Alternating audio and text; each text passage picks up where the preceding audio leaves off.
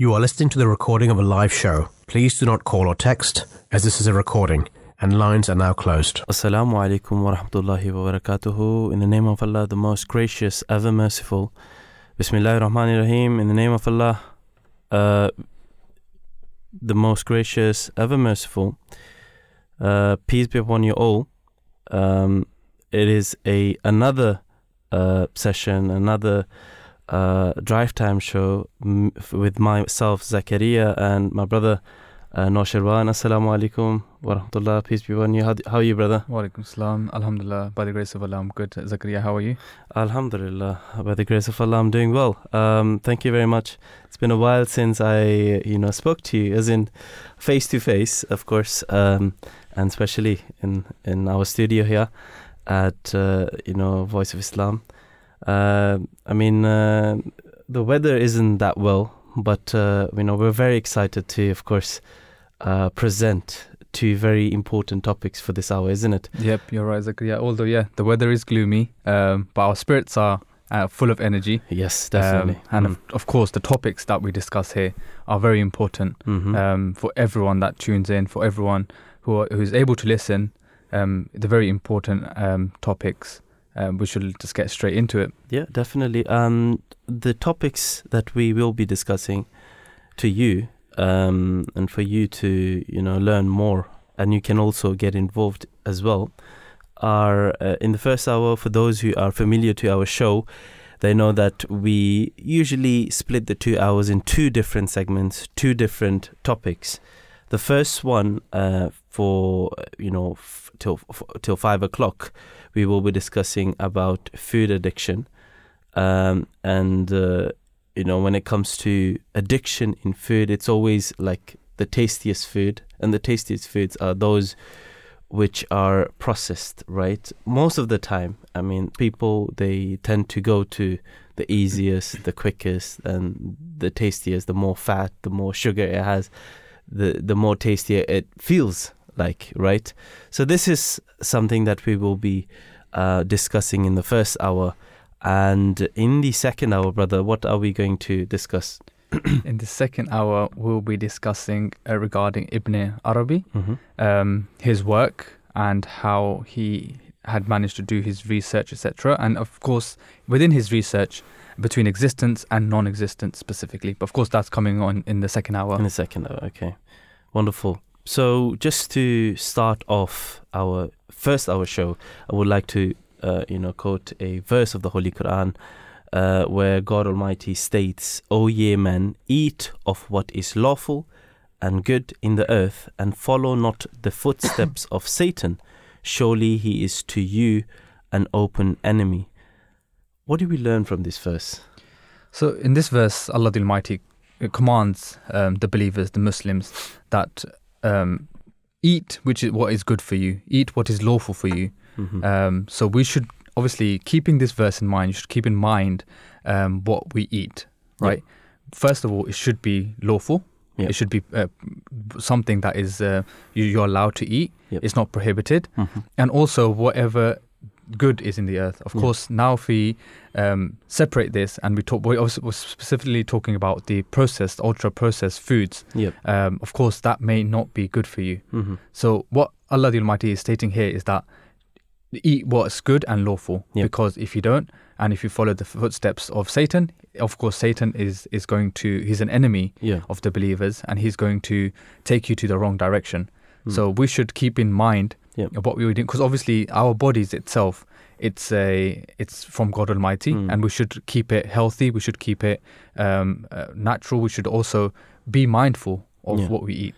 I mean, there's so much wisdom in Islam, um, and the Prophet of Islam, the Holy Prophet uh, Muhammad, peace and blessings of Allah be upon him. I mean, in in numerous, um, uh, you know, of his sayings, we find the way of eating, and to this day, to this day, you know, even the scientists they agree with what sort of diets he had and the advice that he has given. And one of the advice that I, I mean, look, I'm not perfect. Mm. I do sometimes think of it and I do try to follow it, but I, you know, myself, I should be trying more to follow that. And if I do that, I will have a really good diet. In fact, uh, you know, I would have a balanced diet, or at least the way I eat, right? So the Holy Prophet has said that, uh, you know, fill your stomachs, um, one third of it with food, one third, leave one third for, uh, you know, beverages, water mainly, of course, and one third for air. So do not fill your stomachs so much to the top that uh, you cannot even breathe, right? So Yep. that is when you're not allowing your food to digest. So this is a uh, uh, something that the Holy Prophet has taught us. But then, you know, people in uh, I think in Japan, um, they have a concept called ikigai, or one of the islands nearby Japan, I believe.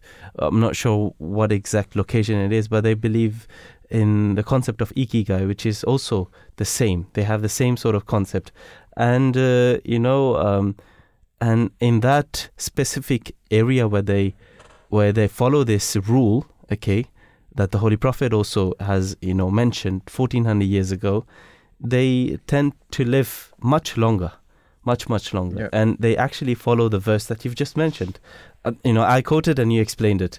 Um, that uh, you see we you know eat of what is good. So what is good means anything that we know is bad for us is bad. Anything which is good is good. So uh, not processed food is good right?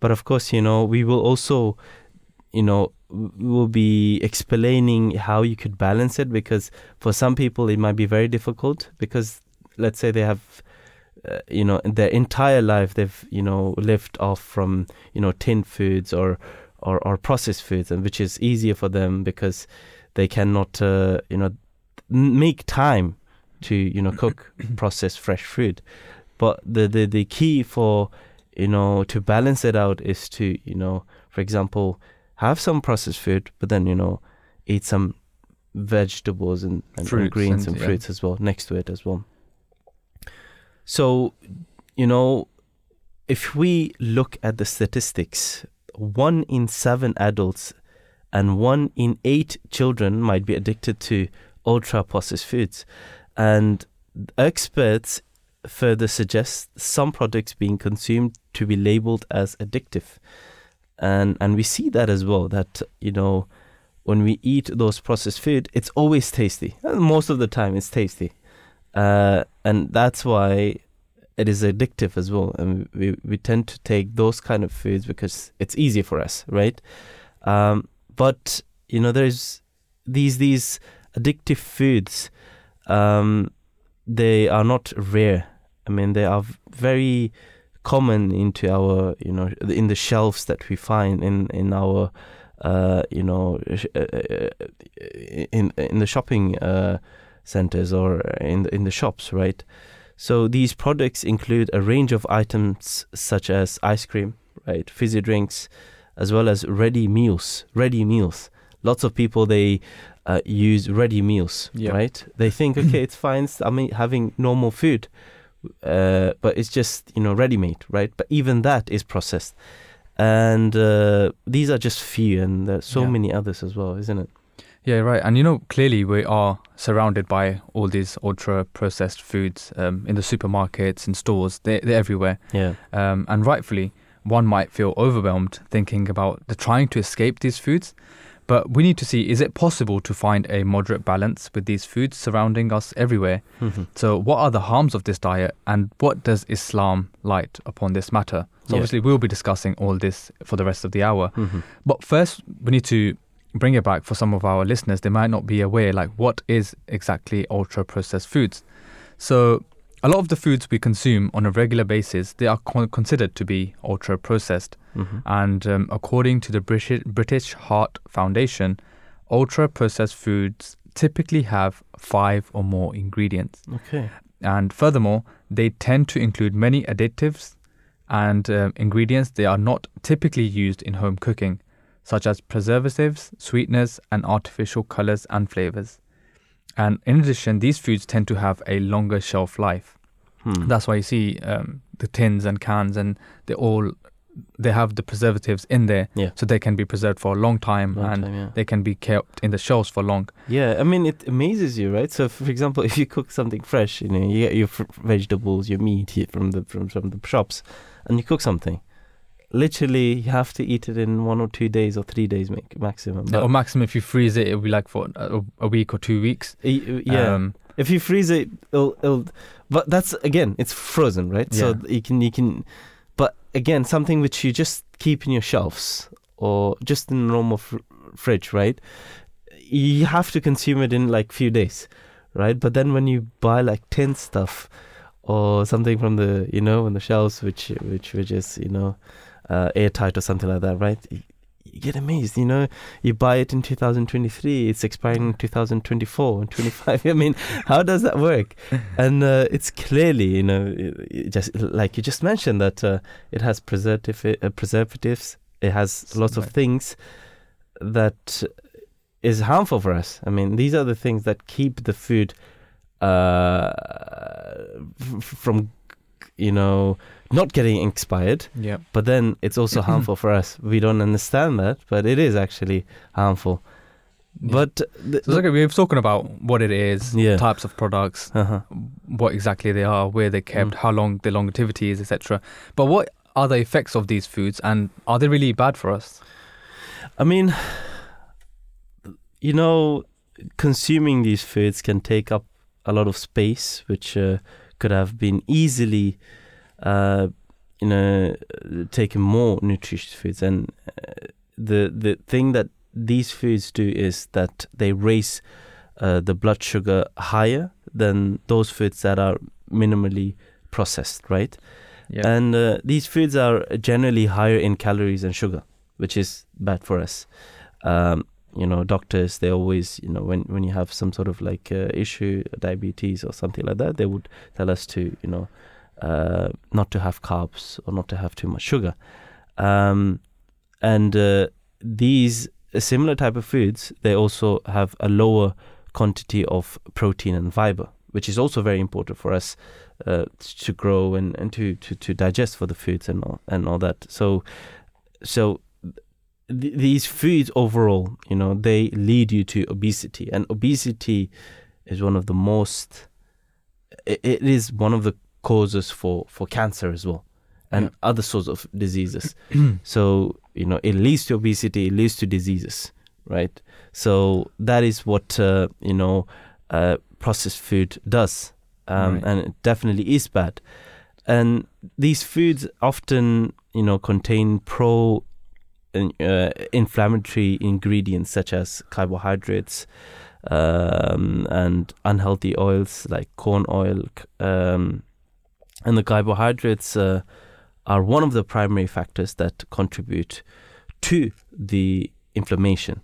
And for those with uh, developing or already developed uh, health conditions, uh, like I said earlier, you know, diabetes or obesity, um, for them it is recommended by the healthcare professionals to avoid these foods. Just, uh, for example, you've seen that online as well. You've seen that in, in videos where, you know, when you have a can of Coke or, or Fanta or whatever, you see how many spoons of sugar is used in that can, right? So, um, you know, uh, for example, one cup of regular soda um, can often put to them, uh, you know, the, uh, they reach the the limits of the daily sugar intake. Actually, it, it exceeds right? And sometimes we don't understand. Sometimes we don't, uh, uh, you know, realize how much sugar we have taken. You know, maybe the quantity of sugar that we should be taking in a whole week's time, we take it in one day Yeah. right so that is something we don't understand but again it's it's something which is delicious that's why we Mm. tend to you know neglect it of course Yeah, not just delicious. I guess it's it, has the addictive Mhm. aspect to it, Hmm. and often you know, um, for example, Coke, it it has that element to it that it becomes really addictive, and you just want to uh, just drink the whole can in one sitting and just Yeah. in one take. So, you know, constant consumption has also shown a connection to the development of chronic illnesses. hmm So, apart from obviously diabetes, obesity, and all the other negative health factors that it contributes to, um, it also affects like uh, um, illnesses, etc. And according to a study conducted in 2022, 72% of the participants tested, it showed that a positive correlation between ultra processed foods and the risk of diabetes. And that's like quite significant. Wow. And in 72% of the participants, as consumption of ultra processed foods increased, the risks of diabetes also increased. Okay. And the study also showed consumption of ultra processed foods increases the risk of diabetes by 12%. Wow. These numbers are especially alarming, you know, when considering Hmm. how easy access to ultra processed foods is It for a general population. And, and and when you go to the shops, right, it's actually cheaper than normal. I was about to mention that it is if you compare it to the the natural products and natural fruit and vegetables, Yeah. it is it's quite uh, like it's quite cheaper. It, it is much cheaper, and of course, you know, you want to go for the cheapest version, cheapest food, and something that you can cook in instantly. You see, it's it's very frustrating, right? Mm. Um, why is it made cheaper? It should be more expensive, right? Mm. So So less people less buy people it. buy it. Less But- people get into you know obesity and diseases, all of that. So I think It's concerning, I guess. it's concerning. If But- it is possible, then Mm. I think you know governments they should make uh, the natural foods more cheaper, Mm. more available for the people than than you know processed foods. And um, I mean it's it's something very very concerning, of course. I mean these foods are also very hard to avoid as well. You know, uh, you know we are constantly surrounded by. um I call them uh, silent killers. Hmm. It is a silent killer, right? It's a it's it's like a, uh, you know a slow poisonous foods. Mm. You know, you're poisoning yourself slowly, slowly. You don't realize it. So many people having so many uh, different sort of diseases, or you know, they get ill. such in such an easy way that you know let's say 100 years ago or 150 years ago or or you know our forefathers right? They never had these diseases right? They didn't get cancer easily or they didn't get you know you know uh, diabetes or all, all that.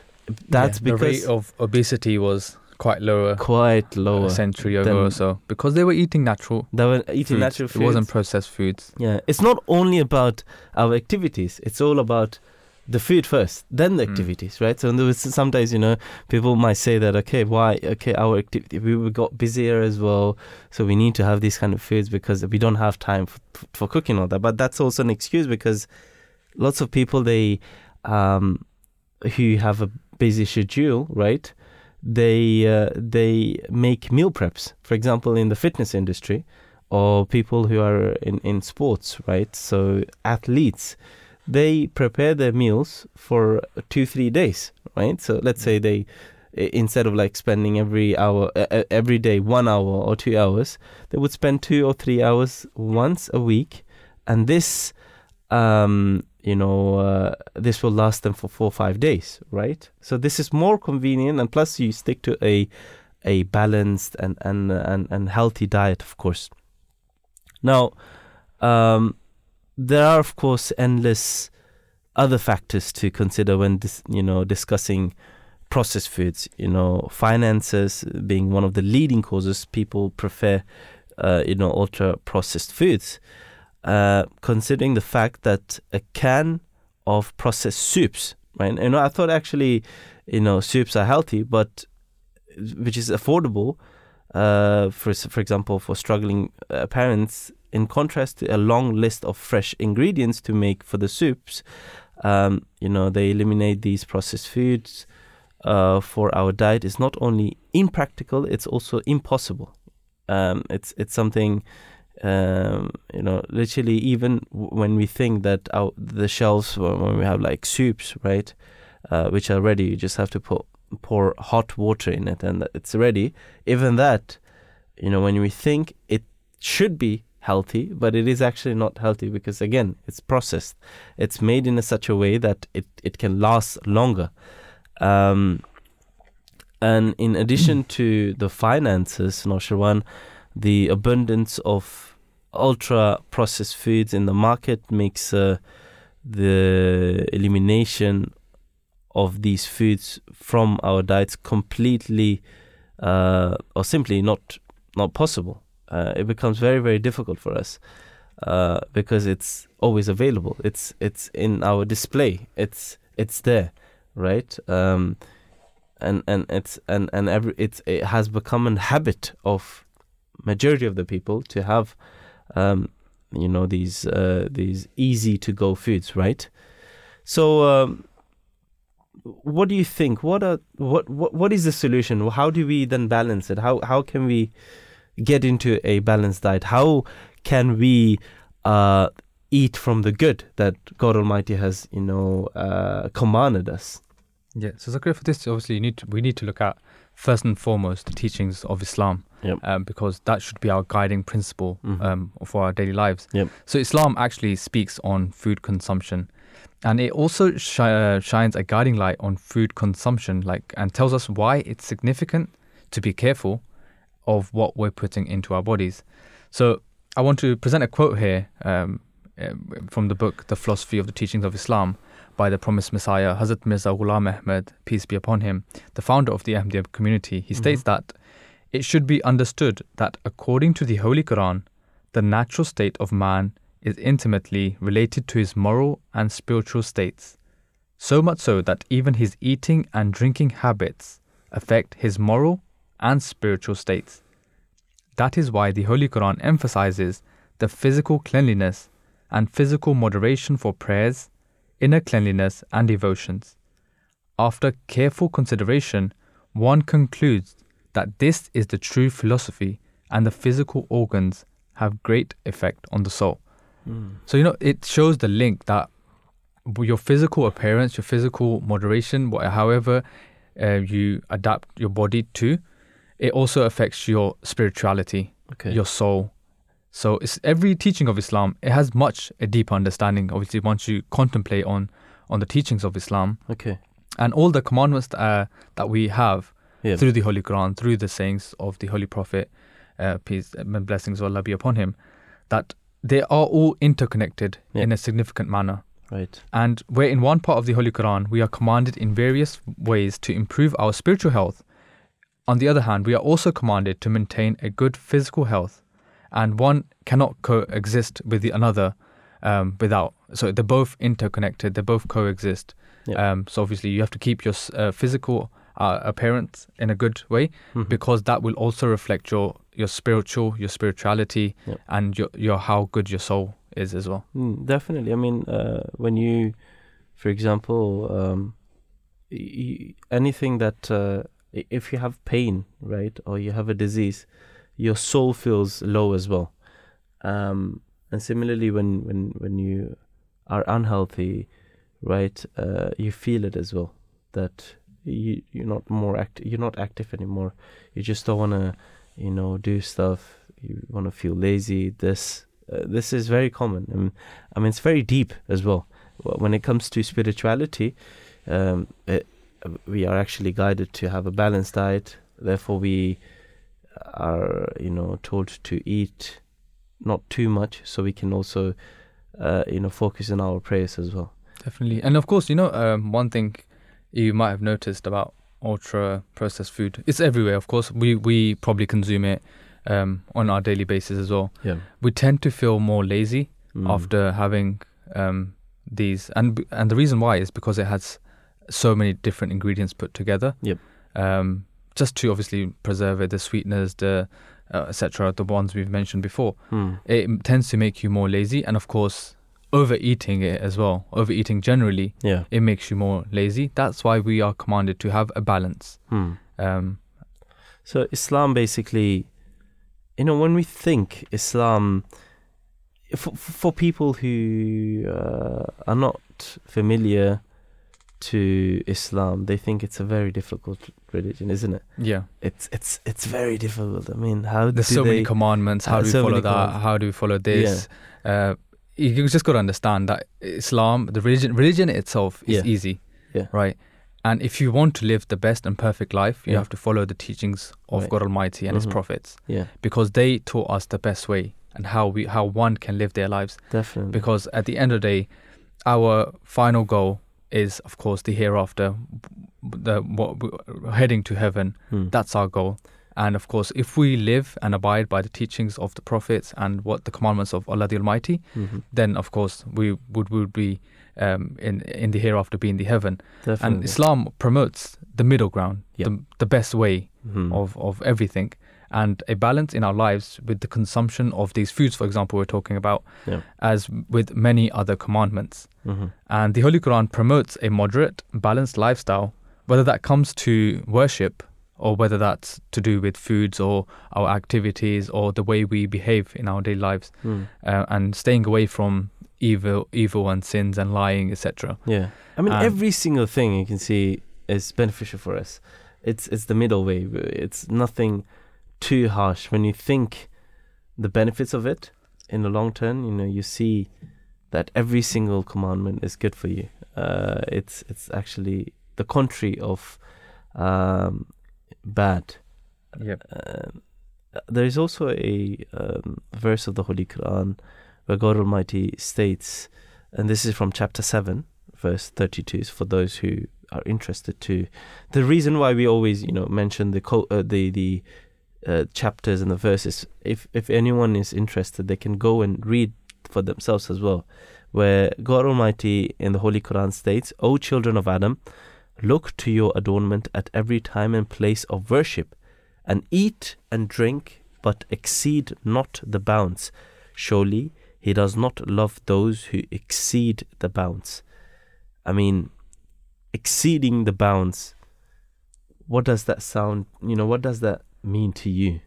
Of course, like if you look before this, it means that you eat and drink, of course, because in order to stay healthy and in order to stay alive, Yeah. food and water and it's essential for us. uh, for- It's, it's essential for our bodies.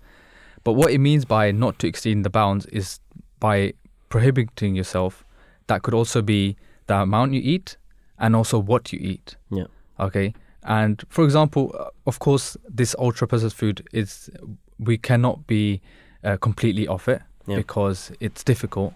Yeah. Um, that could also have many factors. For example, the finances, and of course everything that's around us. One could only, um, for certain people, it might that might be the only thing available to them on a certain days. Yeah. Okay, so for that reason, we may not be able to um, prohibit those. But of course, if you do have those, then you gotta be also considerate on on the diet and the amount you're taking. So do not exceed the bounds in that regards as well. Do not be having these so and so processed foods every day Yeah. because at the end of the day, it's going to um, be a risk factor to your health. Yeah, definitely it, it, it is definitely something you know we should look upon those first i mean every scripture especially the quran refers to the the scripture of Ahl Kitab or the people of the book um, which you know mainly are the Jews and the Christians or the Bible and the Torah right uh, but then we also believe in the other scriptures as well but these are the latest to us that's why it is the most relevant to Islam. It also has so many guidance that is related to is to and and it's relatable because uh, as as Muslims and as Ahmadi Muslims, what we believe is that all the prophets have come for the purpose of you know uniting mankind for one purpose, and that is um, to believe in the oneness of God, or believe that there is a creator. And the Quran, in fact, states that there is nur, there is light in the, the previous books. Um, so, you know, for those who are religious, you know, they'll see that in their books they'll find guidance on how to live in this world. That's why we, we find guidance in every scripture and the Quran being as whole, the whole from, you know, God Almighty. Uh, the, the whole Quran is a book of God. Uh, no human interference is there in the Quran. That's why the whole book is basically a guidance for mankind. Now, it's it's it's amazing that every verse you open every everywhere, every, you know, every page you, you you open and you try to seek guidance, you find that as well. And we see that many people uh, who are not from a Muslim background, in fact, maybe they they never had a belief in Mm. any god, when they just open the book, and there's so many people, they say that, you know, I opened the book, I started reading, and it clicked in my mind that okay, I, I was going through these difficulties, and God Almighty is, you know, uh, telling me the the answer for my difficulties, and you've seen that, and I, I challenge that, you know, anyone who's going through difficulties or anyone who wants to seek the guidance or just just to find out why they are here, right? Read the Quran, read the Quran, and ponder upon Its meanings. his meanings, what God Almighty is telling, uh, trying to tell you, Mm. right? Not just one verse, maybe uh, you know, uh, you know the whole chapter, or Mm. even you know sometimes you'll find guidance in one verse, Yep, Right. And- yeah, of course, we're, we're talking about excessive eating and this Yeah. ultra processed food. This And we're one quoting, verse, we're quoting one verse, one verse, one verse shows- at a time, yeah, And of course, okay, we need to um, think back for us as Muslims. Um, we should try and follow every commandment of Allah the Almighty, as mentioned in the Holy Quran and through His prophets. And um, at a number of times, we were reminded uh, reminded by our fifth caliph of the Ahmadiyya Muslim community, Mhm. Hazrat Mirza Masroor Ahmad, may Allah be his helper. He mentioned that in order to live a very successful life and, and a righteous life, you need to pick up the Holy Quran. This is a this is a lesson for, for us as a, as a reminder as well for Yeah. those of our listeners as well. mm-hmm. We should pick up the Holy Quran and we should look at the commandments of God Allah the Almighty. Yep. Um, what He has commanded us to do, what He has commanded us to stay away from. Mm-hmm. Here we have an example of what Allah the Almighty has commanded us, yeah, which is eat and drink, but do not exceed the bounds. Mm-hmm. We should keep that in mind. Of Mhm. course, obviously, maybe some verses do not have certain commands, but there's over 700 commandments within Yep. the Holy Quran. So we should try and make a list ourselves. yeah, But the following uh, line is also very important. The following, where it says that He, meaning Allah the Almighty, does not love those who exceed the bounds. Yep. Of course, us as Muslims, we want to attain the pleasure of Allah the Almighty. And when we look at this commandment, that if we are doing it, or maybe at times your love for food is different, right? Because Mhm. I know I, I like food, I right? like food Generally, well. and yourself as well yeah, and uh, sometimes we cannot um, control ourselves into uh, how the amount we eat mm-hmm. or what we eat. Um, it's just our desires, uh, Mm. but we have to obviously note down these commandments. Of course, I'm, I've read this verse now today, yeah, um, so I'm going to note this down. And Yeah. next time I have these urges or have these temptations, yeah. I'll have this back in the back of my mind that Allah does not love those who exceed the bounds. Thank you for reminding me this, uh, uh, you know, this advice from His Holiness as well, because uh, I did forget about the. Uh, I remember he He mentioned, had mentioned it in the Friday several, sermon, yeah. and uh, it, the, the reason I just you know clicked in my mind, and I remi- it, it, I remembered again because I was going through this with the members of my community, uh, with a review of uh, the Friday sermon. But this is something that, like you said, you know, now we should write down the commandments that we find from the Holy Quran, and we should implement that. Yeah, and, slowly, slowly, you'll see that you'll build up that list, yeah, and you'll see your life being so perfected, and you'll start to to see a change in your life. Yeah. Sometimes you do have habits which are hard to get rid of, Yeah. um, and they're difficult because you've been doing it for so long. yeah. But once you actually note down the commandment and just have it in back of your mind, Mm-hmm. then for future you'll see how it'll help you grow as a person and your personality and your character. Mm. So I think it is very important. Yeah, I mean, uh, it, it's uh, the Holy Prophet, peace and blessings of Allah be upon him. He was actually asked how, uh, by one of the companions, how uh, I think he was a male member who asked how can he uh, progress in, Mm. or, or how can he be successful, and one advice that the Holy Prophet, peace and blessings of Allah be upon him, has said is that. Um, uh, every day you should improve in in whatever you do right and every day you should leave a bad habit so adopt a good habit leave a bad habit even if it's slowly, slowly, do that, but just stick to it. That means you have to come to a realization that today I have left this bad habit, and today I have gained a good habit. It could be anything, right? For example, let's say um, you know uh, one of the tips of of eating lesser food and allowing your food to digest is that you I think uh, you know you should be biting um, or or how do you call it? I can't remember the name. Um, oh chewing. Yeah Mm. chewing is the name that uh, the, the word I was looking for. You should be chewing 32 times uh, before you swallow your food. So every single time you you eat or you uh, you eat something you should swallow it 32 times it's a good yeah, good habit Chew right? it 32 times and then swallow. and and Yeah. then swallow Mm. and then uh, this is uh, something you should adopt, which is good. Good. If you do that every day, you'll see that uh, you end up eating less yeah, because yeah, you. And I was about to mention that you you realize that you end up eating less because you'll be much fuller yeah, quick. because you, you you know I've tried this many times, but. Uh, you know, sometimes I don't have the the patience, right? Thirty-two times. Uh, the thing is, um, you know, you take so much time in eating just one handful of food, yeah. right, or a mouthful, uh, that what about the whole plate? Then you realize I've taken too much food. Okay, I should have taken, you know, half of the plate. Then uh, I could actually apply that, you Yeah. know, rule that I've, you know, adopted in my life.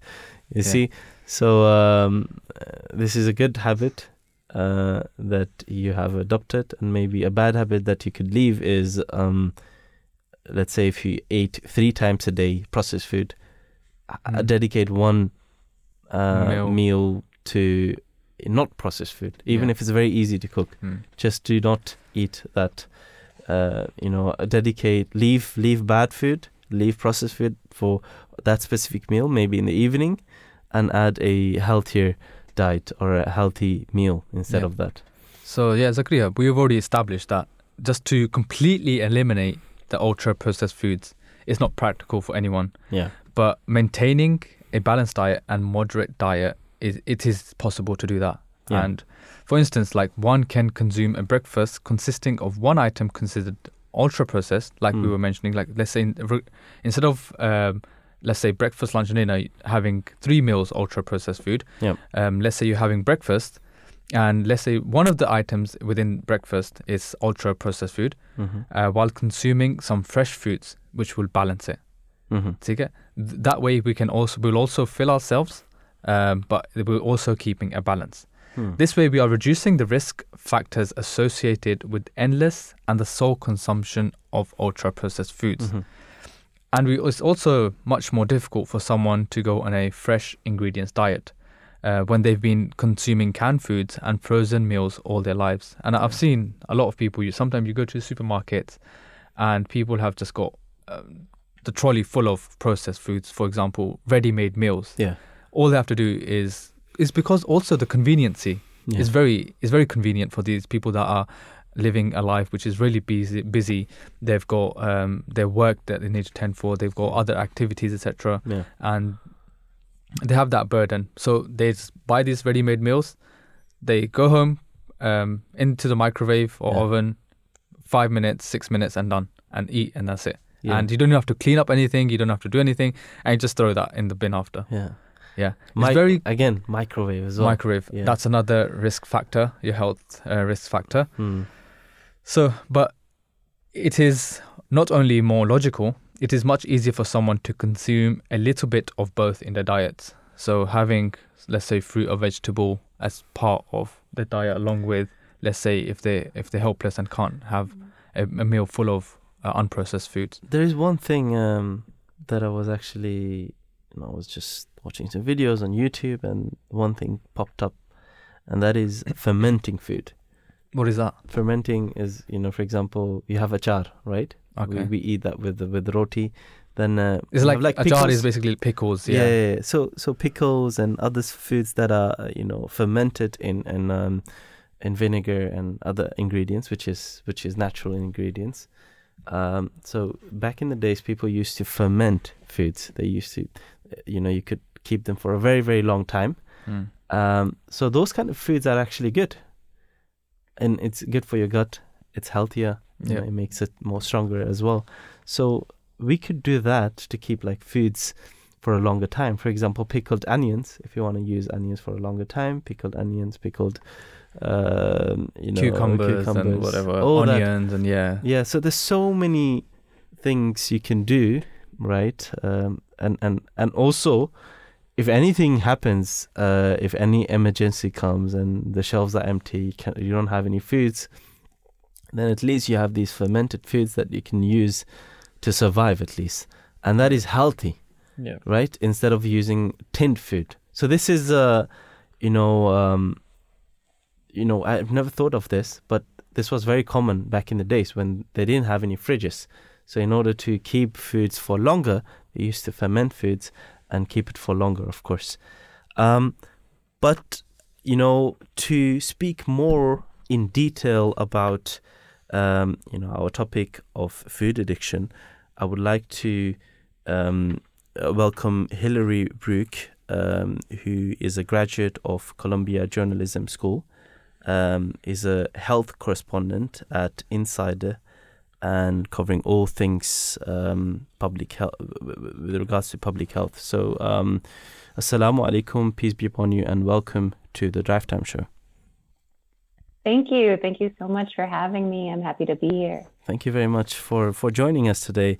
So, we are discussing about food addiction and uh, specifically about processed food, um, the harms of it, um, why it is bad for us, and why we should be avoiding that. Um, so, what are some of? Uh, uh, can you uh, please, um, uh, you know, elaborate on what minimally processed foods entail? So, minimally processed Mm. foods. Mm-hmm, mm-hmm. Well, first of all, I just want to say it is really hard for us in this modern world to completely avoid processed foods. Um, and, you know, processing can really, like, at, at a very basic level, include anything that you do to a food. So, um, you know, if you grind it, if you dry it, if you ferment it, like you were speaking about there, um, you know, those can also all be considered ways of minimally processing food. Mhm. Um, and there's nothing nothing really inherently wrong with processing food. It's just good to be aware of how the properties change when you're processing food. And of course, with our ultra processed foods, what we're discovering is that they really are having a very deep impact on people's health. So it's just good to be aware of like the different nature of foods when things are processed. Um, minimally processing, you know, that could be, you know, even freezing a vegetable. You know, you're you're doing something to it, um, but not necessarily something that's going to have a huge impact on like the nutritional value. Mm-hmm. Okay. Um, so this is something which is much better than, uh, you know, processed or ultra processed foods. And uh, could you also uh, shine some light on mid-leveled processed food? Mm, okay, sure. So um, there's actually um, this this grouping system that health researchers use called the NOVA food classification system, and they have, I think it's four different groups. So yeah, ul- uh, group four is the ultra processed foods that we're very used to seeing, you know, at the gas station and the grocery store. These packaged sweets and treats and industrial formulations. Um, and then we have processed foods, which maybe would be like what you were speaking about in the beginning, the canned, they're tinned things or um, smoked meats. And then we have this sort of mid level you're talking about, which I guess would just be things like um, butter or lard or salt, um, these different seasonings that you can use to change like the character of a food. Like you were saying, you might Mm. want to use some salt to um, help preserve a food for a longer period of time, for example. Okay. Okay. Yeah. So Hillary, uh, uh, you've mentioned as well, and we were talking about it earlier as well, that it's it's nowadays it's very very hard to stay away from this processed food at uh, like completely, and we were discussing some Yeah. factors of how instead of uh, just completely getting rid of it, uh, how we can balance our diets to to so it's better. So, what are some tips Mhm. on avoiding processed foods? Yeah, so I actually underwent a little self experiment um, a few years ago where I tried to Right. cut out ultra processed foods from my diet entirely, and it was really hard. Right. I did it just for one month, um, Okay. and it was really hard. But I think like just keeping in mind some of the principles of these different types of foods. So knowing like, you know, more unprocessed foods are going to ha- gen uh, generally have like more fiber in them, so they'll Yep. keep you fuller for longer. So like trying to include, you know, some fresh vegetables in your diet, um, trying to, you know, maybe you're cooking like pasta for dinner or something, but you include some vegetables, Right. some, you know, fiber and um, nutrients, other vitamins in there. Um, and actually, there was just a report that came out in the Lancet yesterday showing that, um, you know, not all processed foods are created equal. So that, you know, um, processed grains, for example, like bread or cereal, was not as closely tied to some of these negative chronic disease health outcomes as things like processed meats or sugar sweetened beverages. So those are the things that you really want to be more careful about, you know, thinking Right. about how can I um, maybe not consume as much Coca Cola or not as much apple juice and maybe Mm. the apple instead, getting all that fiber Yeah. um, to help stay full for longer. So just being aware of like the science of how these foods uh, go through your body, I think is helpful. Right, I'm very interested in the experiment you done, and uh, apart from, from from that being a very hard and difficult task and experiment, what other uh, factors did you see as a result outcome of, of that experiment? Yeah. So, like I said, it was only for one month. Did you see any Um, increased health and, benefits, or um, whether you were more productive? Um, ah, gosh, that's really difficult to say. It was also during the pandemic. So I was like kind of in lockdown. Um, so there was a lot of other factors going on in my life. Um, I really tried to uh, like Would you recommend it? my mood every would you recommend it to others? Oh my god. I uh, I think it was a good experiment. sort of like reset, yeah. reset to realize like what are the things that I can do more often. Um, I guess as a result of that experiment, I instead of like getting packaged granola bars, sometimes I'll make my own. You just use like and honey Right. Yeah. um, and like you know put them together into these little energy. I'll eat those for breakfast sometimes, um, but I don't know if I would say I recommend it. I actually was talking to a um, researcher here in the U.S. at the National Institutes of Health one time, and I said, you know, he researches how processed foods make Mm. us eat more, um, consume more calories, and eat more quickly. Actually, did a really interesting study where he had people, um, he offered people the same amount of nutrients and calories for unprocessed, and people ended up eating more and gaining more Wow. weight with the processed diet. So it was really interesting. So I was asking him because he he knows all this stuff Mm. um, because he studies it. I said, "So do you uh, eat any processed food?" And he said, "You know, I have two. I I don't remember how many kids he has, but I have little kids."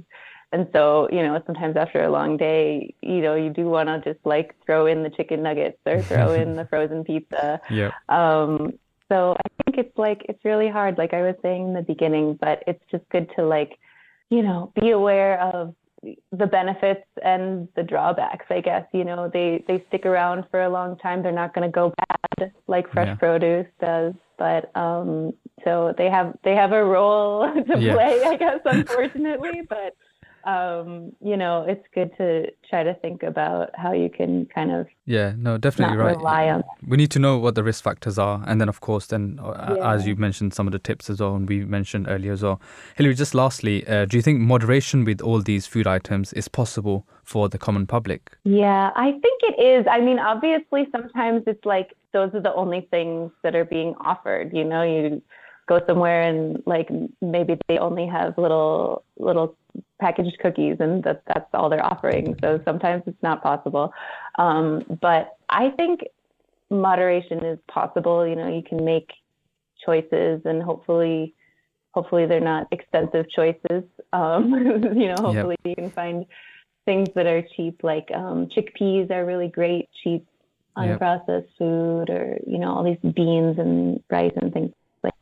Yep, great. Thank you very much for joining us, Hillary. It was a pleasure having you on our show today. Thanks. Thanks for chatting with me. Thank you.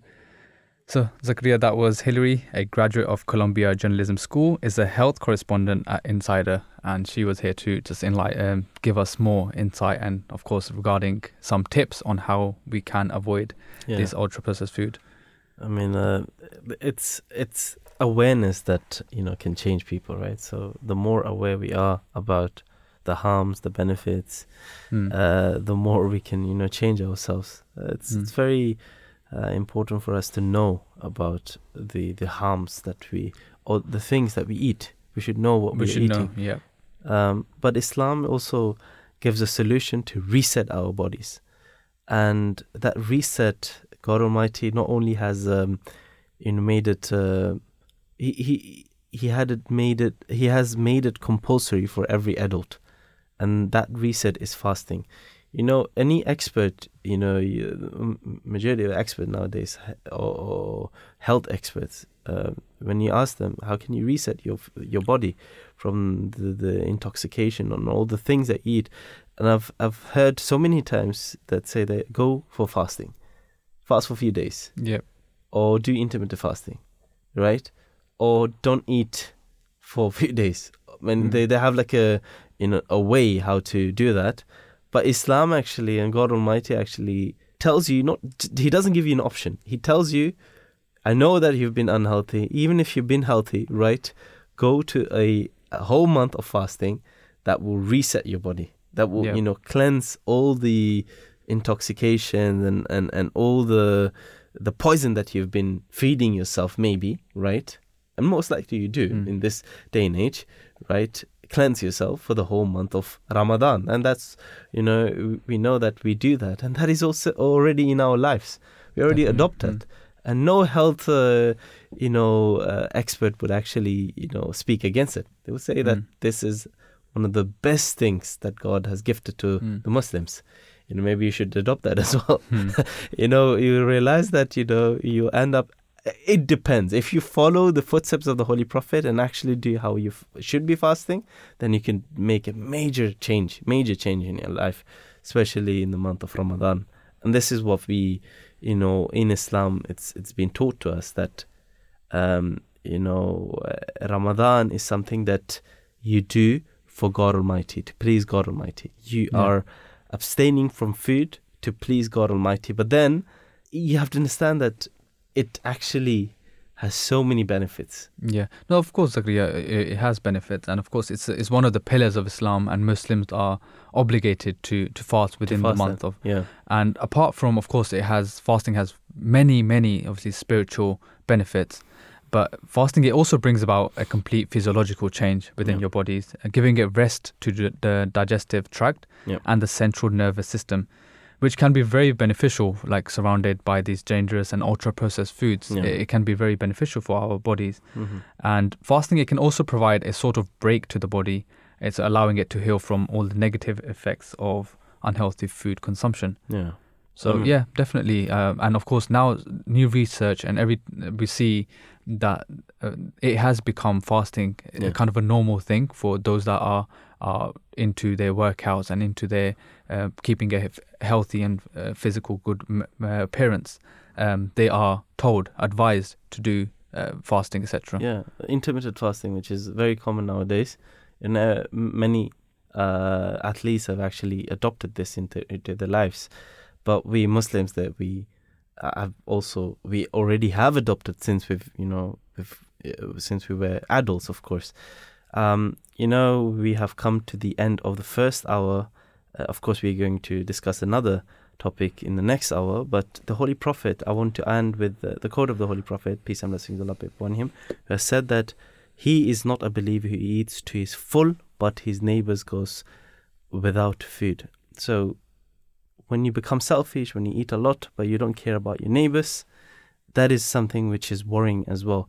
Um, I mean, so much guidance that the Holy Prophet has given to us, but you know what I want to say is I want to end with uh, one thing that take care of your health.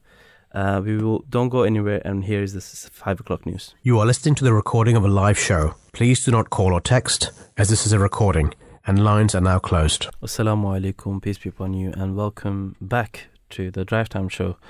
Um, as promised in the previous hour, we, uh, you know, said that we are going to discuss about Ibn Arabi.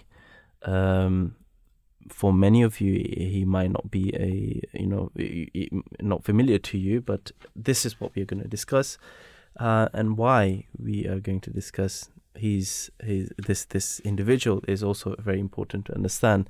Now, um, the the promised Messiah, the founder of the Ahmadiyya Muslim community, peace, peace be upon him, um, he also wrote about this individual, and he wrote about him that the mystic, the poet, the philosopher, a scholar, and uh, he and he was a, a philosopher, he was a scholar, he was a mystic, he was a poet, and not only him, even some of the eminent Muslim scholars also, um, such as Muhyiddin ibn Arabi, author of Fusus, and some elders of uh, Naqshbandi order, um, are known to have been great experts in this science. What is the science that he has studied and he has uh, written about is of healing, um, and it actually didn't have any equal in their own times. I mean, l- look at the writings at these people, um, especially Ibn Arabi. You see so much wisdom in it. Uh, of course, he was a, a, religious person, but also a uh, he had so much knowledge, uh, you know, of the world as well. Um, the works of Ibn Arabi caused a great tidal wave in the Islamic world for some very uh, controversial, but nonetheless very influential, and even beyond the Islamic world. Ibn Arabi is hailed as a very significant figure in world philosophy and the study of the human condition. But who is this eminent figure, and what exactly uh, were some of his ideas? Well, this is what we're gonna, you know, explore in uh, this hour. I mean, it's a very very short hour uh, to discuss about Ibn Arabi. He was a, you know, is is very well known Mm. even to this day. Even the Promised Messiah quoted him so many times. So um, you know, this is what we are going to discuss uh, in this hour, um, brother. Uh, Nosherwan, could you tell us, uh, you know, the the biography of, um, uh, you know, Ibn, Ibn Arabi? Yeah. Who was he? Yeah, so Zakaria, yeah, just to summarize his entire life or his entire work and his ideas within this remainder of the hour, it's quite literally impossible. Yeah. Because his extensive research and his philosophy um, and whatever ideas, etc., he had learned, it's, it's very difficult to cover. But we'll try our best to just give a overview of his life and and his uh, whatever, whatever he had learnt Yeah. and his ideas, of course. So, like you asked, um, who was he? So his full name was um, Abu Abd Allah Muhammad ibn Ali ibn Muhammad ibn Arabi al Hatimi al Tat al Andalusi al Mursi al Dimashqi. So this was his entire full name. Uh, Very of long. course, uh, that's how they usually do it. It's along with their um, uh, forefathers and their fathers, and the name is uh, in conjunction Mhm. with theirs. So he was an Arab Andalusian, now considered modern modern day Spain, a Muslim scholar, mystic, poet, and philosopher, whose works have grown to be very influential uh, beyond the Muslim world. So not just his work hasn't been influenced just by by the Muslim world, but also um, by the world, uh, other Christians, and of course um, the other Western world as well. Yeah, was at, when, I was doing research, I was actually expecting only Muslims to speak about him, but I actually found, you know, even uh, uh, lots of people, you know, not from a Muslim background, speaking about him and his works, Mm. admiring his works. Actually, yeah. Yeah, so just going on with his works, it is believed that he wrote approximately 850 works, and 700 of which have been authenticated as his, and another 400 are extant. his cosmological teachings became the dominant worldview in many parts of the Islamic world. So, of course, if you just un- try to understand that, he had quite an influence um, during his time and obviously after his time regarding the ideas and the Mm. philosophy philosophy that he had carried. Yep. So he was born in the city of Murcia in 1165 to the a decently well-off family, and he received a standard education and without much special attention to religious education. And he wrote that in his early teens he underwent a visionary conversation at the hands of Jesus, and this resulted in an opening of his soul toward the divine realm. And this concept of the divine realm would be a significant part of his philosophy. And just carrying on further, shortly thereafter, in about 1180, his father took him to meet his friend Averroes, known in the Islamic world as Ibn Rushd, Hmm. which is another big prominent name that we find in Islamic history. Mhm. This was also a very formative part of his life, as here he began to think and discuss issues about rational perception and the necessity of a greater understanding of the divine realms. So, but the key and pivotal moment in his scholarly life was when in 1201 he left Spain, never to return, and he went to perform Hajj, which is also known as the Muslim pilgrimage in Mecca. Mhm. And it was here during his time, um, whilst he was performing the pilgrimage and he was there in Mecca, that he wrote the immensely influential Al Futuhat al Makkiyah, which it translates to the Meccan openings. Mhm. Then, of course, he continued to travel the east, traveling from Iraq to Anatolia and eventually residing in Damascus after 1223 Okay. and he would then spend the next 17 years here um, in Damascus until his demise. So, So this was like a simple but short overall view of his lifespan of where he was born and then eventually uh, his journey and his um, converse or his what he had learned from Ibn Rushd whilst he was there. Then of course he went to Mecca and then of course traveling to the east and then in Damascus he passed away. Mhm. So, So, yeah. born in Spain, passed away in Damascus. Hmm. Um, and and I was I was just thinking that his name is very unique, um, Ibn Arabi, you know, um, and, and the reason why he had his name Ibn Arabi uh, is because um, because he comes from a noble Arab lineage. That's why his name is Ibn Arabi. Um, you know, in addition uh, to his biography as well. I mean, uh, I Mm. wasn't. Uh, I, I knew about him, but never knew why the name Arabi was used. So that's just to signify their their lineage, lineage, from yeah. uh, uh, the Arab Peninsula. Uh, to remember that they are actually Arabs, Mm. um, but uh, you know, of course, they moved to Spain. Um, now, after his death, um, you know, Ibn Arabi's teachings quickly, of course, spread through the Islamic world, and his writings were not limited to the Muslim elites, but uh, made their way into other ranks of society um, through the widespread reach of Sufi orders. Um, Arabi's work also popularly spread through works in Persian, Turkish, and Urdu as well. These are the first languages that were translated. But then I think they have like English translation of his works now as well. Then, um, and many uh, popular poets were trained in the Sufi orders and were inspired by his concepts. Um, Ibn Arabi's writings remained unknown to the West until modern times, but they spread throughout the Islamic world within a century of his death.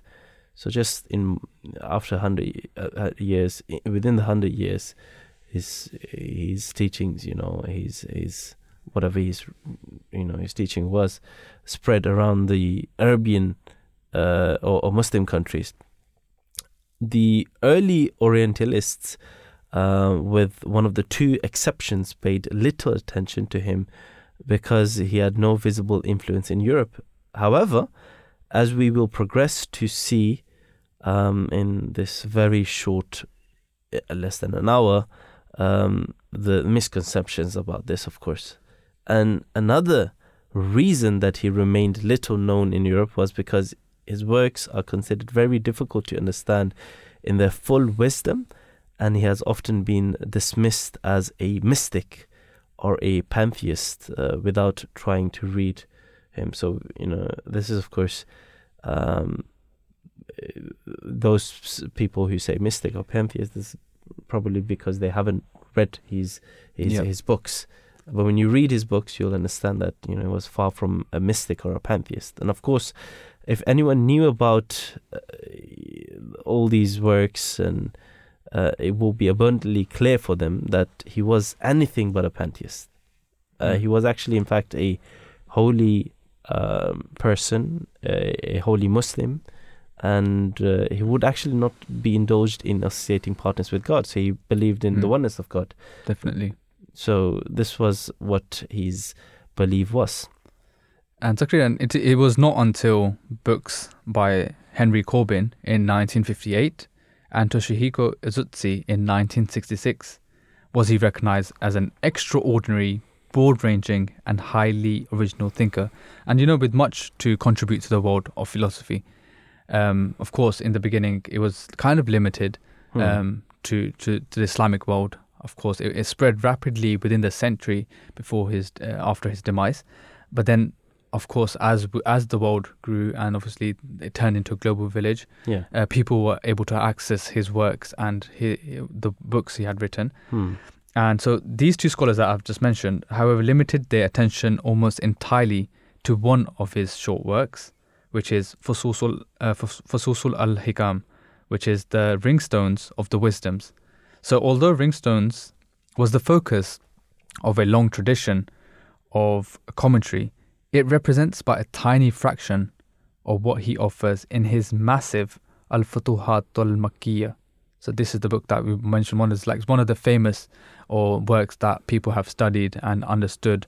And you got to understand that it, this philosophical, philosophical terms, they're very to read about them and to understand them is very is difficult. Yeah. And um, but the way it has been written, it takes you into a different dimension of your thinking and your process, and and of course how you write them. It's just not.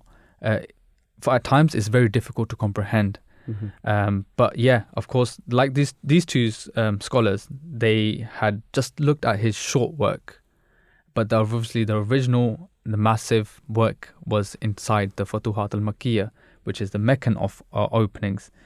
And more recently, scholars have begun to look at this work, which will fill an estimated 15,000 pages in its modern edition. But relatively, a little of it has been translated into Western languages, and what has been translated is still noted to require a lot of further study. Right, right. Interesting. Um, um, so we also had a, um, a guest earlier.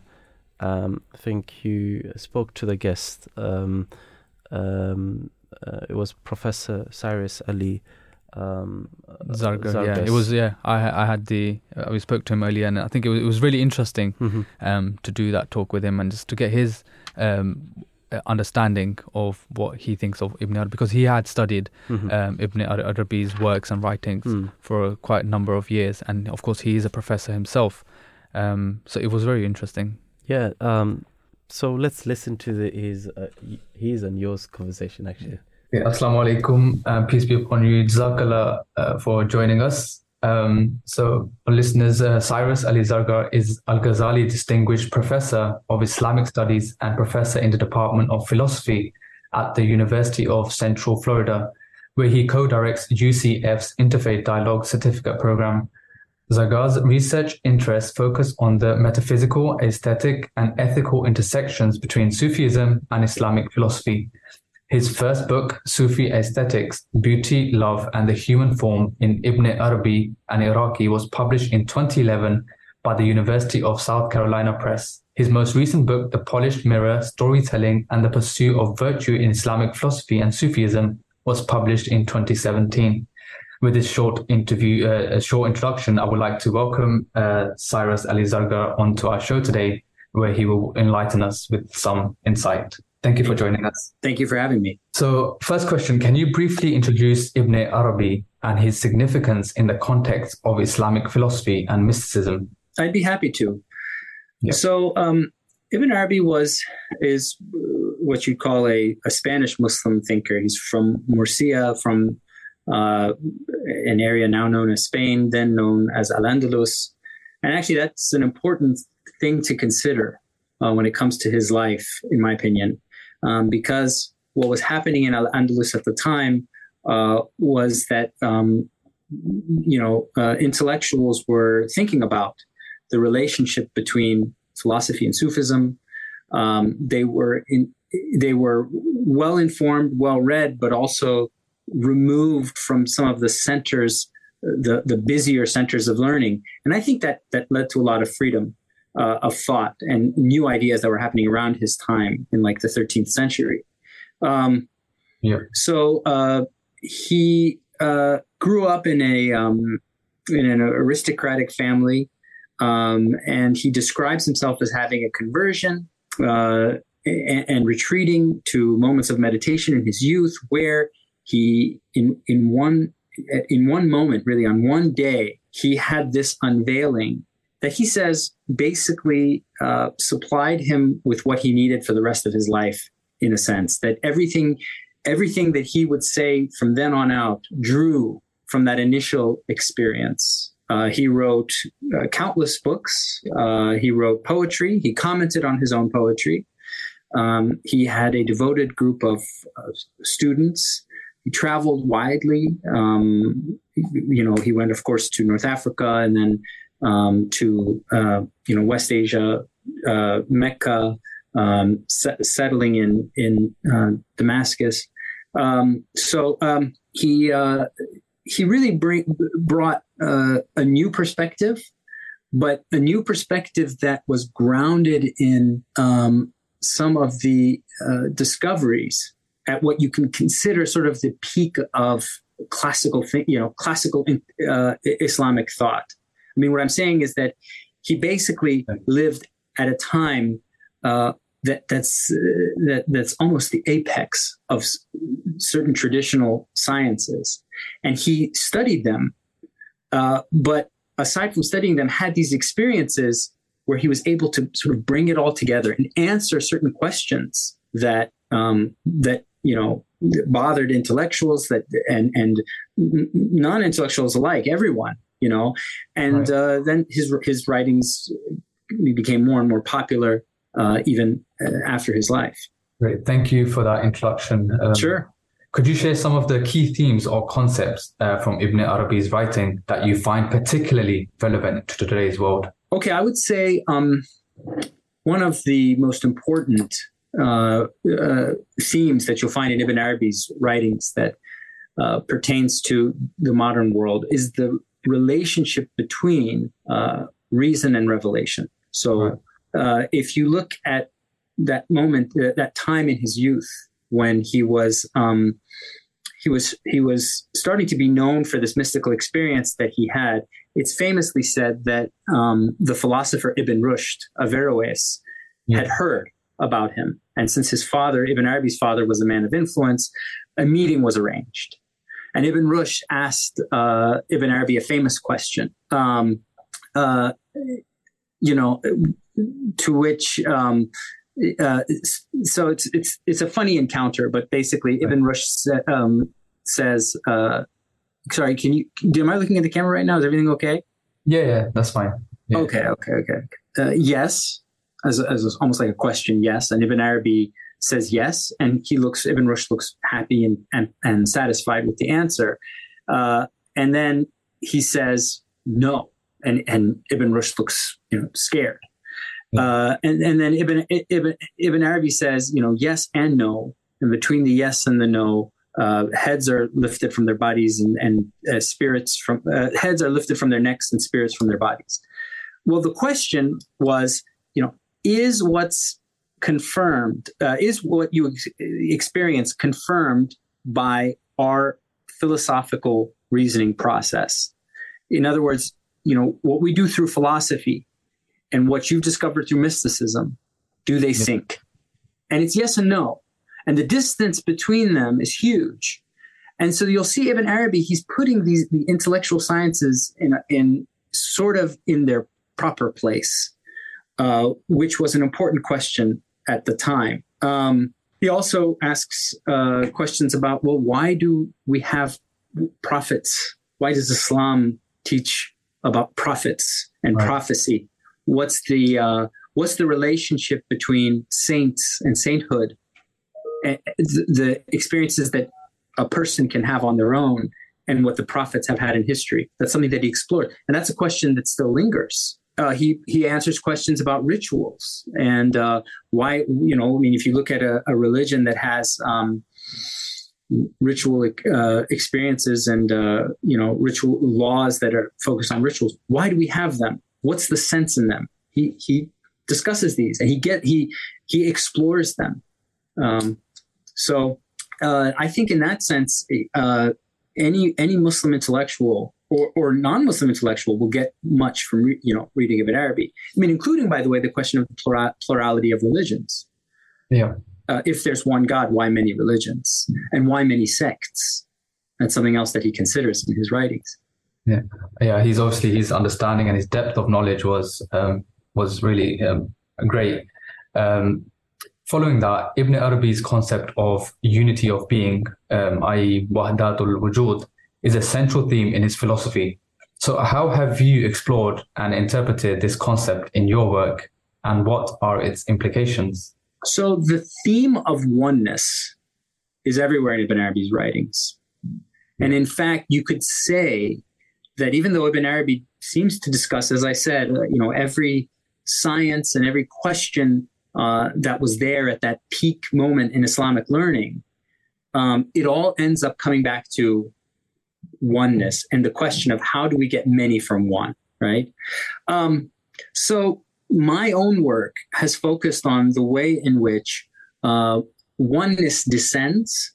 Uh, it descends through through realms of uh, of being and through the realm of imagination to become a plurality of forms, and that's the backdrop of considering questions about beauty, about language uh, in Ibn Arabi's writings, and he has a lot there. And in a way, he is. Uh, a pre-modern literary theorist and uh, also of, of, someone who's thinking about aesthetics and so that's always that's been my interest really to think about uh, the question of um, the multiplicity of forms and what they mean and their appreciation as going back to unified uh, a unified um, one being um, uh, in, in Ibn Arabi's writings so uh, whilst doing your research and doing your own work in regards to that, what challenges or controversies have uh, arisen in the study of Ibn Arabi's writings, and how have you addressed them in your research? Um, so, I should say, um, I think uh, Ibn Arabi early on, even during, even in his own lifetime, um, became a controversial figure. Um, he uh, had a book of poetry called Tarjuman al-Ashwaq, the um, the translator of desires, and um, certain scholars questioned uh, whether uh, the erotic poetry in this in this volume actually had divine signification, whether you know whether it pointed to God, or whether that was a pretext for him just really writing erotic poetry. And so, what Ibn Arabi did was write a commentary on his own poetry showing how um, there are uh, uh, spiritual meanings in erotic images and erotic poetry. Yeah. Uh, so that um, controversy, uh, you know, it, it was there in his lifetime. It was there after his lifetime, and it's there today. I've been places where I've I've told someone, you know, I study Ibn Arabi, and more on more than one occasion, I've been asked the question, you know, well, was he was he Muslim, or was he a heretic? You know, um, yeah. you know that's that's something uh, that I think comes from misunderstandings and misreadings of his poetry. I mean, of his writings. It, it, in fact, what he's saying is often not that much different than statements you'll find among other, other Sufi writers, Rumi, Attar, um, even Abu Hamid Ghazali, Imam Ghazali. Yeah. Imam Ghazali is careful, uh, much more careful than Ibn Arabi and much more guarded than Ibn Arabi. Um, but uh, the, the core concepts and the that, that a person can not just experience oneness, but tap into the reality of oneness is there in a, in a lot of writings. So, uh, just briefly, uh, how have you addressed these challenges? Like, obviously, you have people coming, and in, in your research, even, how have you addressed these challenges or these controversies? Well, um, I'll, I'll give you an example.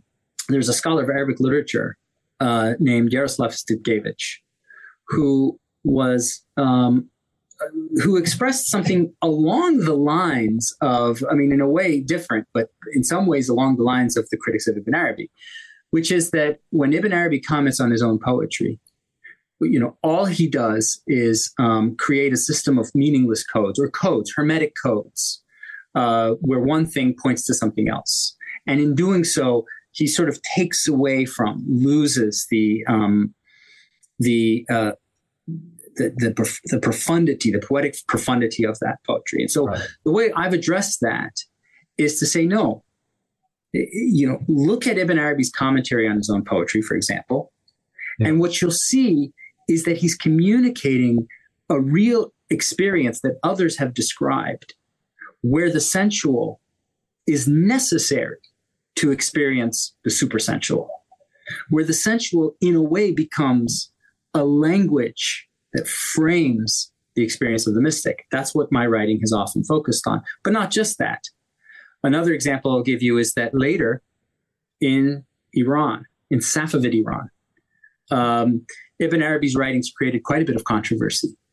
Uh, at that time, under the Safavids, uh, there was an extensive sort of concern, excessive concern with um, being authentic to Shi'i Islam.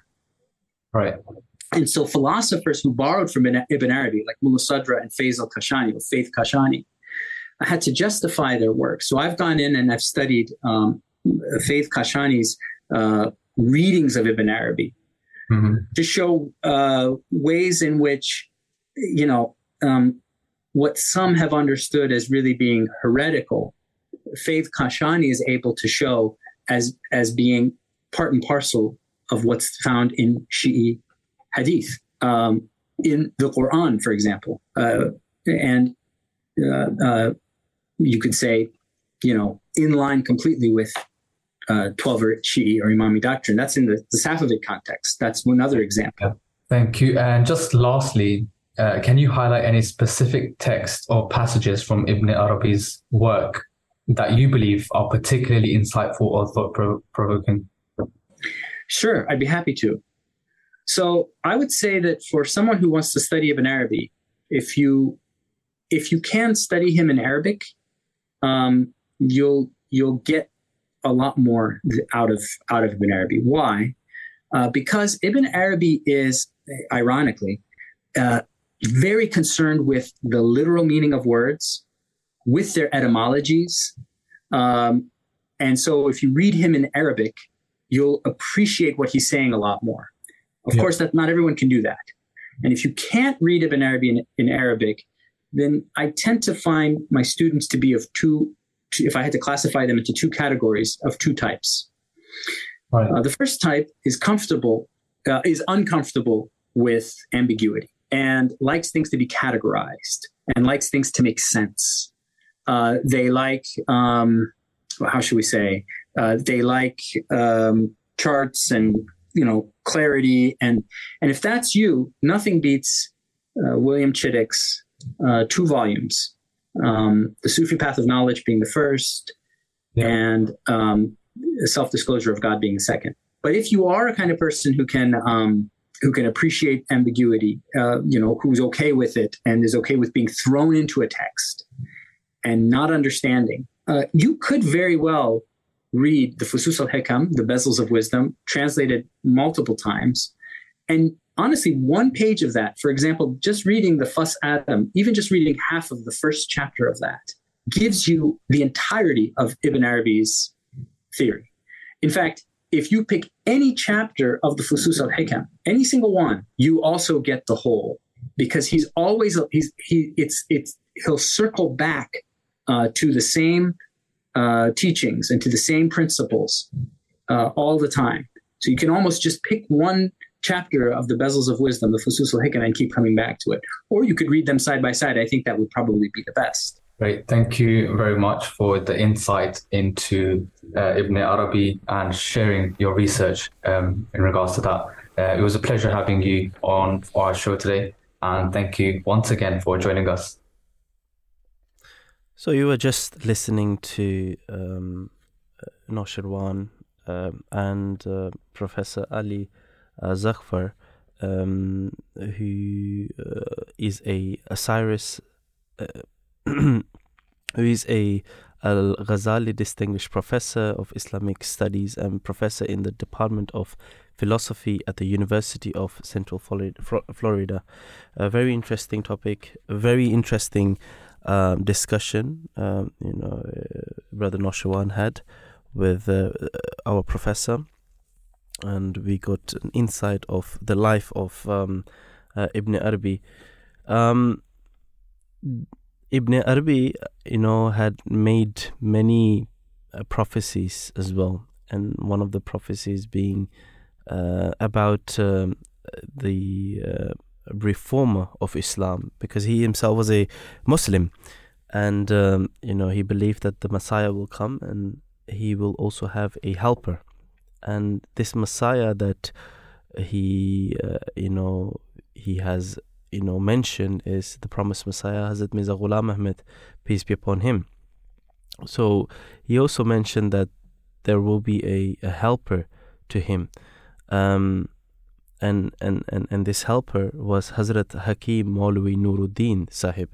Um, so this, uh, you know, prominent uh, companion of Hazrat Mirza Ghulam Ahmed Hazrat Mirza Hakim Nuruddin, uh, uh, the first caliph of the uh, Ahmadi Muslim community, was a colossal person- personality.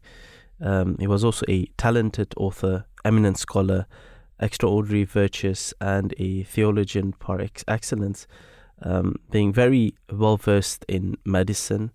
Um, he was also the royal physician to the Maharaja of Jammu and Kashmir for many years. Um, so Ibn Arabi actually, you know, made a prophecy about him. So this is something I want to discuss later on. Uh, but before that, I would like to, uh, you know, uh, speak to Jane Clark, um, who is uh, who studied uh, engineering and physics at undergraduate level. Started uh, studying Ibn Arabi in 1977, so many years ago. Um, he has a master's in medieval Islamic thought at the University of Oxford. Um, Assalamu alaikum, peace be upon you, and welcome to the Drive Time Show. Hello, thank you. Thank you very much for joining us. Um, so, um, just to start off, can you please provide an overview of uh, Ibn Arabi's life and the historical context during which he lived? Um, well, I know Ibn Arabi was born in Moorish Spain in 1165. That's um, 560 of the Hijra. Mm-hmm. And died in 1240 in Damascus, you know, where his tomb is still an important local landmark. And he, he lived at a time when the Islamic world was in some ways in its prime or in one of its primes you know, when the great cities such as Seville and Cordoba, where he grew up in the west, and Cairo, Damascus, and Baghdad in the heartlands of the empire, were highly sophisticated centers of learning in all sorts of spheres, you know, philosophy, literature, medicine, science, astronomy, very far in advance of anything that was happening in Europe at that time. But at the same time, it was a period when the empire was under great threat you know, in Ibn Arabi's native land, the Franks were intent on reclaiming Spain for Christendom, and the heartlands of the Crusades were raging. Um, he was the contemporary of Salah ad-Din, and during his lifetime, you know, Jerusalem changed hands three times. And then, then in the east, the Mongols were conducting a campaign of terror, which led them to the conquest of Baghdad about 20 years after his death. So it was a period when there was great concern about whether Islam would survive at all. And there mm-hmm. was a general movement which he himself, you know, was very much part of to write down the wisdom and knowledge of the Sufi tradition, which had been established over the previous 400 years. You know, Ibn Arabi lived in an age of spiritual giants. Um, Shahabuddin Suhrawardi, Najm al-Kubra, and Jalaluddin Rumi, to name but a few, were all contemporaries of his. Mm-hmm. And these people all appeared at this time when there seemed to be you know, an urgent need to preserve the wisdom of this very important tradition. Mm-hmm. And so, you know, Ibn Arabi himself entered into the spiritual path and he was still a teenager, probably, you know, as young as 15. And the story is that he was called by God in the middle of a feast, you know, who said to him, Muhammad, which was his personal name, it, it was not for this that you were created. Um, and he went into retreat, during which it was said that he received through direct illumination all the knowledge that he would later expound in his writings. You know, nevertheless, he entered into the Sufi path as a novice and underwent an education in Andalusia and North Africa under a number of Sufi masters, which we know about because he later wrote about them. Mm. And then, when he was about in his late 30s, he was ordered by God to go on the Hajj, you know, the pilgrimage, and traveled east, never, in fact, to return. So for the next 20 years, he became a teacher and a writer and a spiritual advisor to local ru- rulers. I mean, he traveled constantly between all the great cities of the central region until in about 1222 he settled in Damascus and where he wrote some of his most important books. And it really is for his written heritage that he became well known. Know, there is an extant corpus of about 110 books, some of which are extremely substantial. You know, Al Futuhat al Makkiyah, for instance, is the Meccan Revelations, is about 9,000 pages in the Arabic, wow. with 560 chapters. And then, and there are several middle-length works of, of 100 or 200 pages, as well as a lot of short treatises and poetry. Hmm, interesting. Um, what are some of the uh, key uh, philosophical ideas and concepts associated with uh, Ibn Arabi, uh, particularly in his works like um, Fusus al Hikam and uh, Futuhat al Makkiyah? Well, in the Sufi tra- the Sufi tradition that came after him, he became best known as what became called the Wahdat al Wujud, or the unity of being. Yeah it seems that neither he himself or his immediate followers actually used this term. I mean, they characterized themselves rather as people of tahqiq or realization, people who realize the truth of things. Mm-hmm. But nevertheless, I think it is true to say that the idea that there is only one reality you know, is central to Ibn Arabi's thought. I mean, in his account of creation, for instance, he begins with the principle of oneness with the notion of one absolute being mm-hmm. and shows how all the multiplicity of things, people, events that we see around us in the world have been generated from that. And more than this, how they remain part of that unity, are never separated from it in reality, even in what can seem sometimes to be a really distant state in this physical world. So it really is an extraordinary, integrated, and comprehensive vision that he put forward. I think he himself, um, his writing, saw his task about bringing out the all encompassing nature of divine compassion. Mm-hmm. You know, he describes how God gave him this function in midlife when he was first leaving Mecca to begin his life of teaching in the East. And God said to him, You know, why do my servants despair of my mercy when it encompasses everything? You know, a great deal of Ibn Arabi's exposition is commentary on the Quran, and he always wants to bring out the most expansive, the most compassionate, and the most merciful interpretation of the uh, of the text. Mm-hmm. And I, you know, I myself think that one of his most important teachings in the present day is what he has to say about the nature of the human being. Mm-hmm. He saw the human being as having a truly great potential, you know, to be, as the Quran says, in the image of God, mm. and as having a crucial role within the creation, not in terms of domination, um, but as the conduit of the divine love and compassion. And both of these notions, you know, the great possibility we have as human beings and the responsibility that we have towards the world have been almost entirely forgotten in the modern Western world, and Yeah. I think we re- rather desperately need to need to regain them. yeah, I mean, f- f- from uh, from uh, you know the the scholars that we had earlier, I mean, their works also shows the responsibility that we have for our fellow human beings. Uh, but it's, it's just, uh, you know, we have to ponder upon those words, of course. Um, and unfortunately, we are forgetting our purpose of life, and that is, you know, not just, you know, to gain fame or money or whatever. It's also Mhm. to take care of our fellow human beings.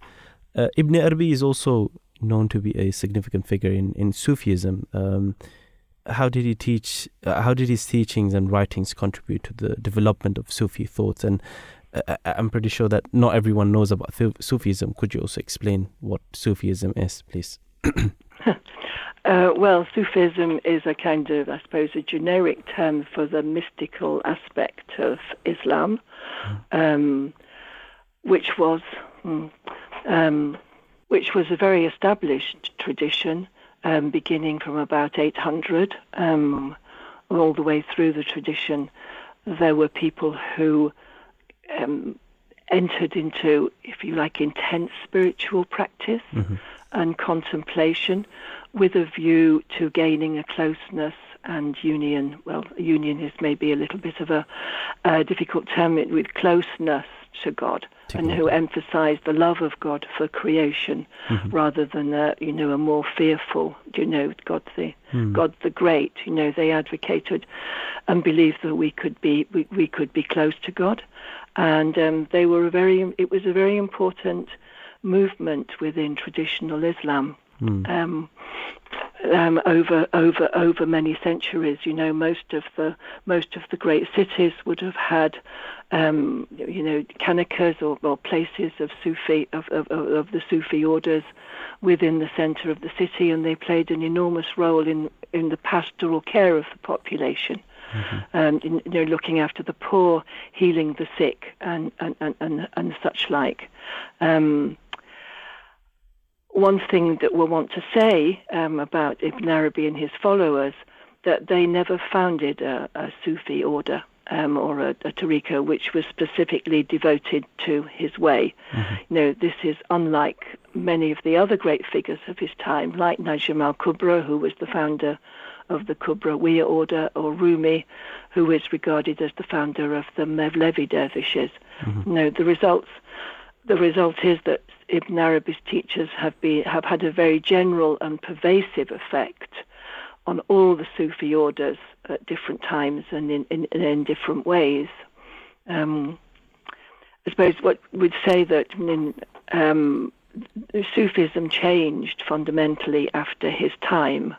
Um, previously, it had been a, very much much more of an oral tradition passed on master to master. Um, but after after him, it, you know the if you like what he what he and his followers really gave the tradition was an intellectual foundation, you know, cognitive framework, which in these very subtle, delicate, and you know, in it, it ultimately ineffable experiences of um, uh, on the spiritual path could be spoken about or, or, or thought about or expounded up, uh, upon. You know, I mean, his work actually covers all all aspects of the spiritual path. In Al Futuhat, for instance, is a massive compendium of mystical knowledge, the the like of which we have not seen either before or since. I I believe in any spiritual tradition, and it covers many as practical aspects of the path. You know, there are many, there are long chapters on things like prayer and pilgrimage. You know, as well as categorizing a huge range of mystical states of knowledge and, and functions. So when you take a Sufi thought, you know, I'm assuming that you're referring to the more philosophical aspects of his exposition, you know, the cosmology, you know, the understanding of the meaning of numbers and letters, such like, you know, and this became the foundation of a whole new discipline, which is sometimes referred to these days, you know, Sufi metaphysics. Hmm. Um, and, and, lastly, I would like to ask um, uh, what his writings were like. Um, you know, they were known to be very complex and symbolic uh, when it comes to you know reading them. Uh, might be not easy. So, uh, how can one approach and interpret his text for a better understanding? Um, well, I think there is no doubt that Ibn Arabi is is demanding, and and and it's not always easy to just sit down and read him. But you know, traditionally, this would not have been the way that they were studied. Mm. Rather, you know, they were studied in groups. And this is how most people actually access them today, you know, in group studied situations where they can come the starting point for discussion. You know, it can help if the group is led or at least has someone in it who has some knowledge of the metaphysical foundations. And this is quite possible these days, as there are now many people who have familiarity with the ideas. But you know, when I first started in the 1970s, we just plunged in and made of it what what what we could. Um, we also have the advantage these days of a very substantial and very high quality secondary literature, literature on him. Mm-hmm. You know, there are many books and there are articles and podcasts, which is probably wise to access alongside reading the original text, and especially in the beginning. But actually, the most important thing I want to say about this, yes, is that these works are above all teaching texts which were written with the intention of helping the reader on their journey mm-hmm. towards their own realization. You know, they are not really physical, philosophical texts which one can read in the way we would usually approach a piece of philosophy, you know, with the intellect unpicking and analyzing the words. They were addressed to what the Sufi tradition calls the heart, mm-hmm. which is the organ of mystical perception, or you could say that they are designed to remind us of who and what we really are.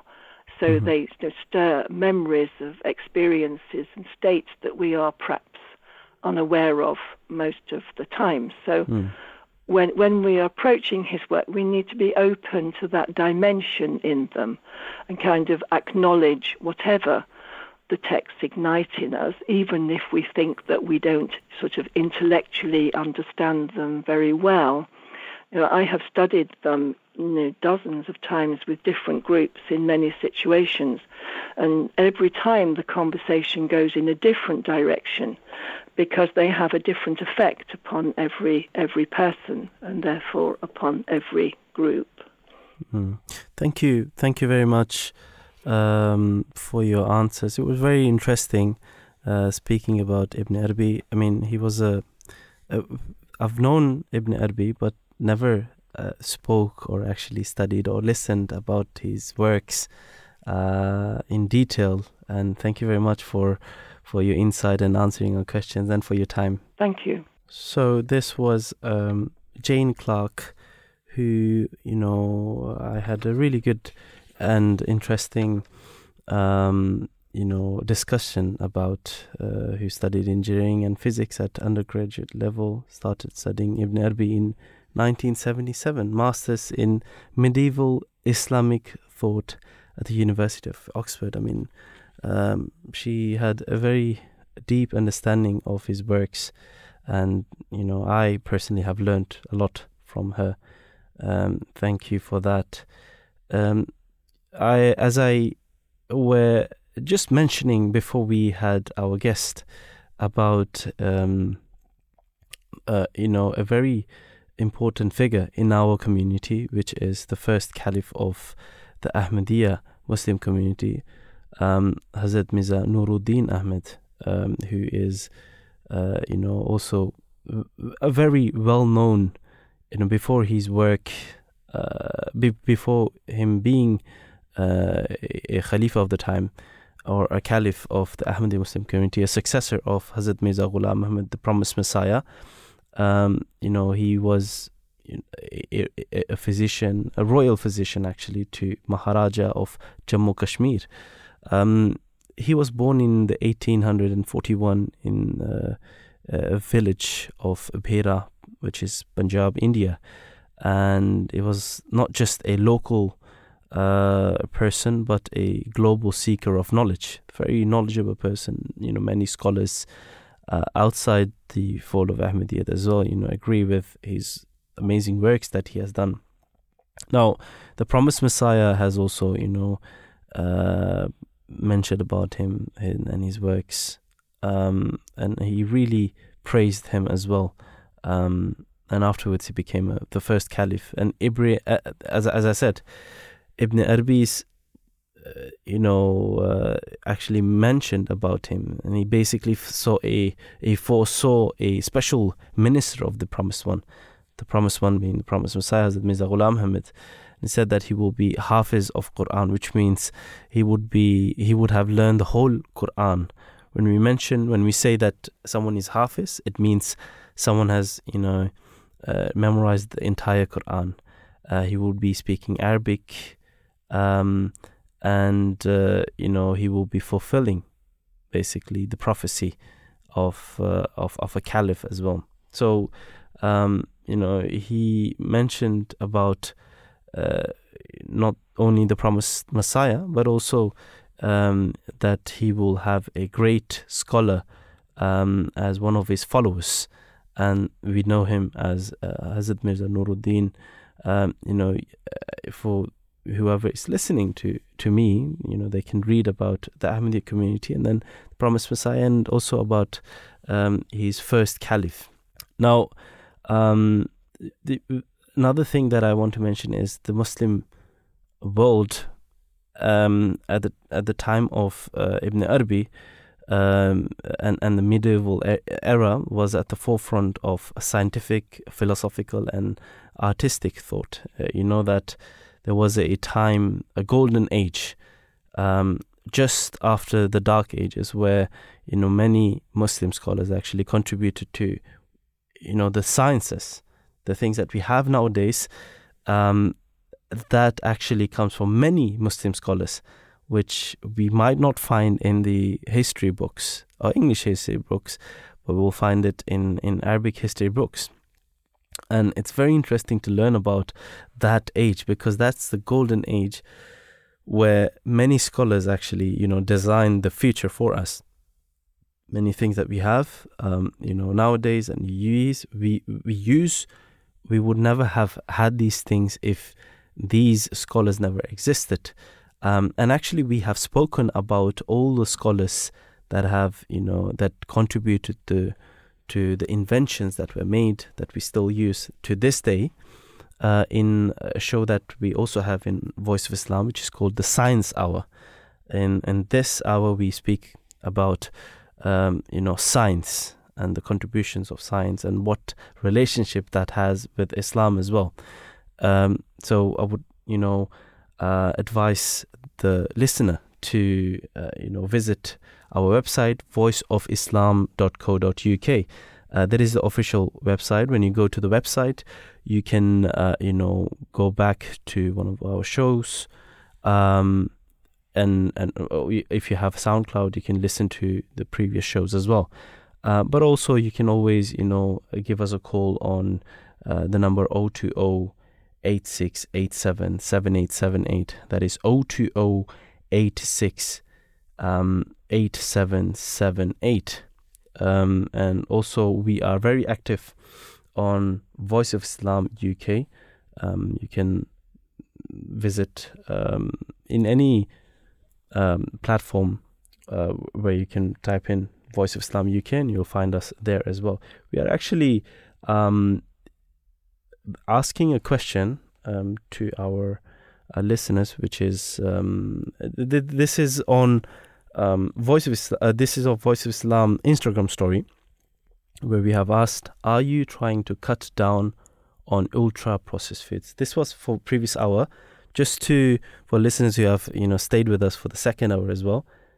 Many people have said yes, which is very very good. Um, this is they have eighty three percent of the people have said yes, and 17% who were, I think, uh, honest, they have said uh, no. But, you know, most of the people who have answered yes, they probably have made a change to their life. Uh, maybe I could uh, be one of them as well. But uh, I haven't got rid of ultra processed food, so I would be among the no people. So going back to our um, you know topic of Ibn Arabi, um, it's it's it's impossible for me or uh, you know to to discuss about his life in just one hour. I think you need at least two three hours to uh, speak about Ibn Arabi, but um, from his works we can see that the works um, are far too profound and philosophical for uh, this hour to speak, and, and it's very clear, of course.